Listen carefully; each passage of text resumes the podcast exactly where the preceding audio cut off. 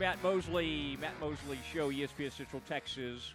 Good to have uh, Chuck Morgan on, uh, going into the Texas Rangers Hall of Fame, and uh, and then also Adrian Beltre. That'll happen tomorrow night. Uh, longtime friend of mine, Jon Machota, now joining us uh, on ESPN Central Texas. And John, I want to be uh, I want to be one of the first to welcome you home from a uh, a long period of time there in Oxnard, California.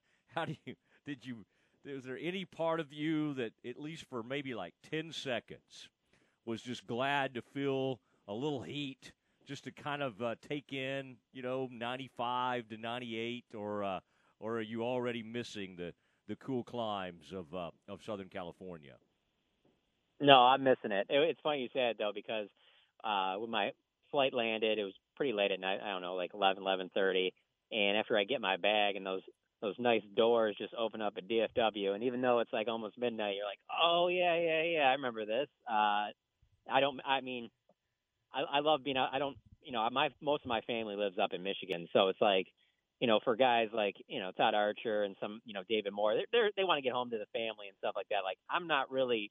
They can stay in California for another month and I'll be fine. So uh, yeah. Uh, unfor- unfortunately, you know what? All good things come to an end. So next year. You know, a place I've been meaning to go for years is Mackinac Island uh, in uh, in Michigan. Is that a uh, did the Machota family ever make the trip over to Mackinac Island? Is is that something that we should make a, a part of our summers in the future? Oh, absolutely, and especially and it fits in nice with with the uh, with Texas's weather because you know this is the time of the year when you want to go to Mackinac Island. You know, you don't want to really be going up there and uh, November, December. This is this is when you need to go. And and I know people that you know from down here or people I know from Florida. They'll go up there for that. You know, especially if you're big into golf. All that northern Michigan. This is the time to go. But uh, you know, that's three months out of the year where I think it's like really good to be up there. So uh, I'll take the trade off though for being down here, not having to deal with the snow, except yeah. for that winter storm this year. And uh, you know, that's the one nice thing about also about that training camp is it breaks up the summer for me. I really I've only had really one full true Texas summer uh, since I've lived down here, and uh, yeah, I don't know how people ever made it down here before air conditioning.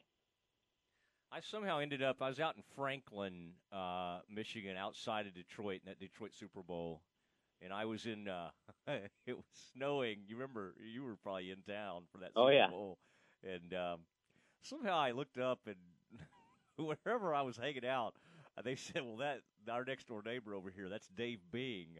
And so, and Dave Bing, maybe he became a mayor or he was some kind of elected official around there. Obviously, a former, former, uh, very famous NBA player.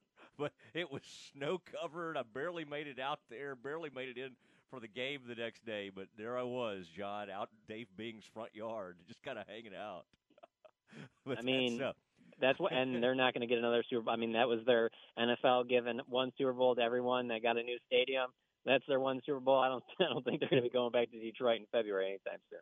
Yeah, yeah, and, and not Dallas either. We screwed it up. We screwed it up with the weather ourselves, and then. uh and then, by the way, Birmingham, I think, is that little area where the uh, Rolling Stones were staying. You know, they were just just outside of town, outside of Detroit. I think it was called Birmingham. Uh, it is the Matt Mosley Show, our travel log, as we talk to Jon Machota, Cowboys expert. He's been out there for like 24 days with the Cowboys in Oxnard. He's seen a lot of these practices. Camp will now continue. Jon, don't let them tell you it's not camp. I think somebody tried that trick the other day. Some NFL team. Did you see that? Was that the Texans or somebody? They tried to tell the media this is no longer camp, so you can only watch like 20 minutes of it. And I, I did see it. It was the Texans. You're right. Yeah. don't let the Cowboys pull this over on you. Uh, you could still watch watch all these practices. But after having seen all these practices, we'll get to Dak in a minute. But because obviously that's a you know, it's a big story right now. We'll continue to monitor.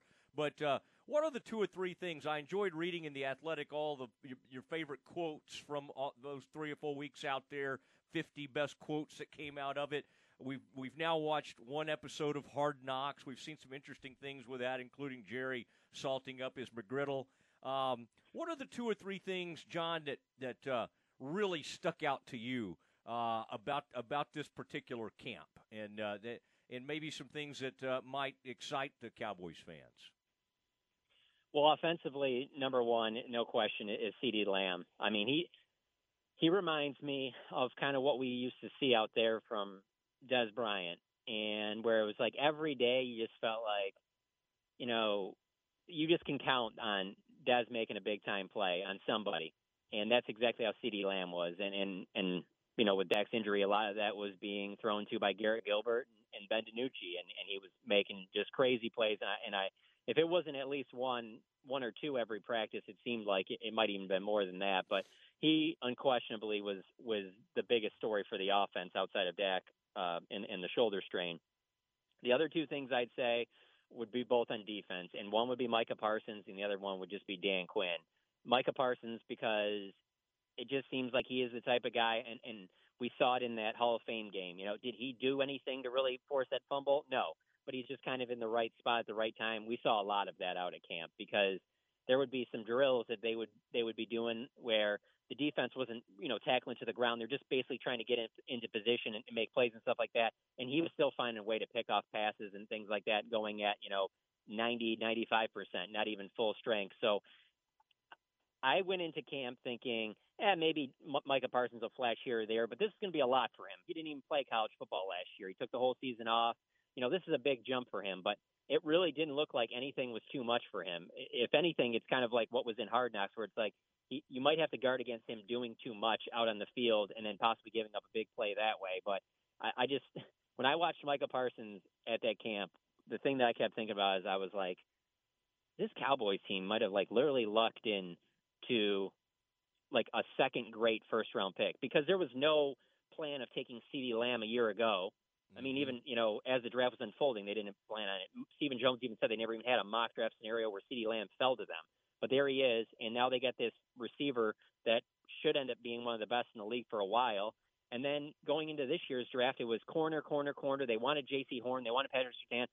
They're sitting there at ten. Both those guys are gone, and it's like, well, Micah Parsons is the next guy on the board. But I think we can still get him if we trade back a couple spots. So they, if they really were like in love with Micah Parsons at ten, they just would have taken him there.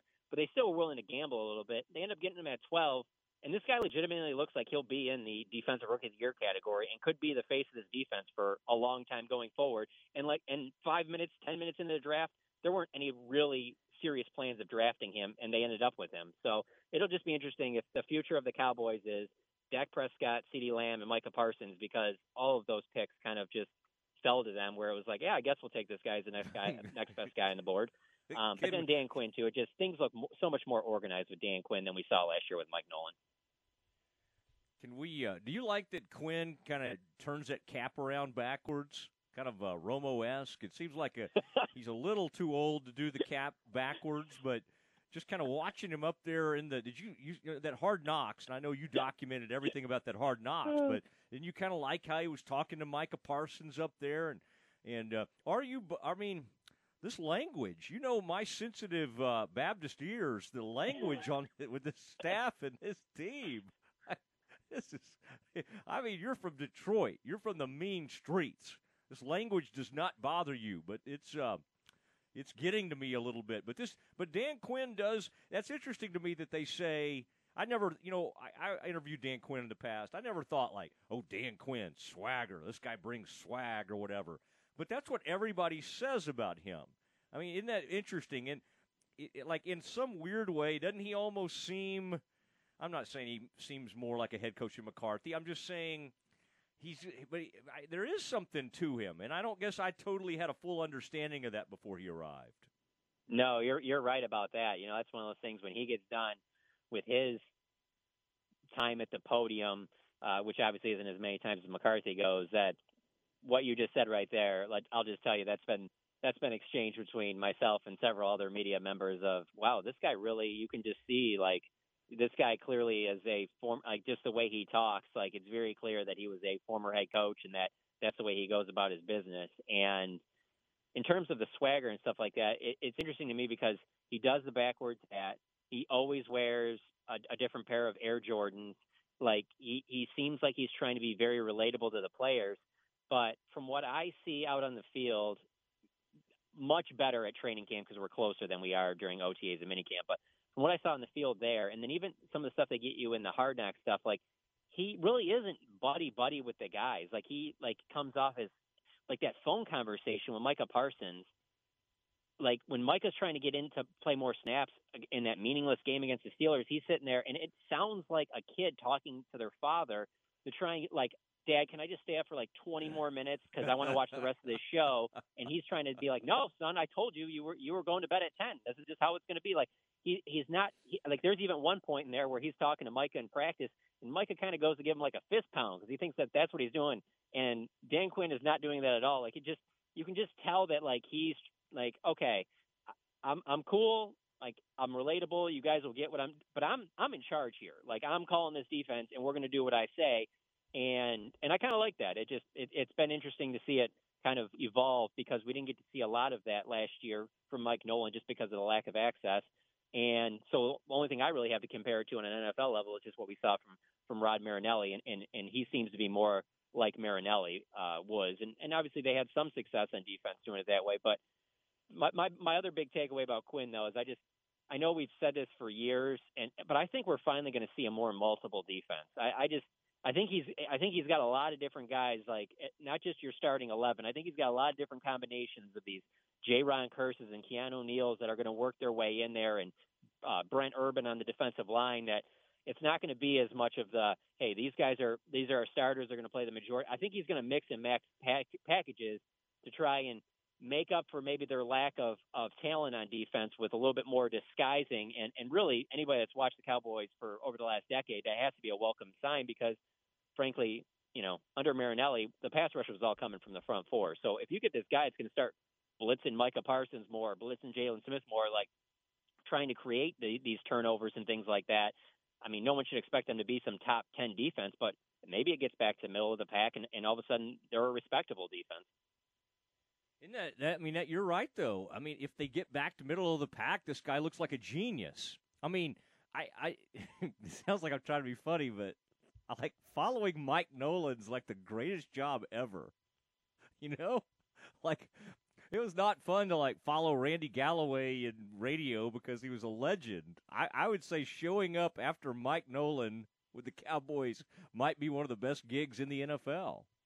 Oh, oh, I, and I would agree with that, but I'll ask you this. Okay, so why I agree with what you said there do you think it was, it was it would be difficult to follow Jason Garrett after he had you know a decade and they couldn't get further? And I don't know like if you pulled the fan base right now, like does the fan base think that Mike McCarthy gives them a better chance to go further than Jason Garrett?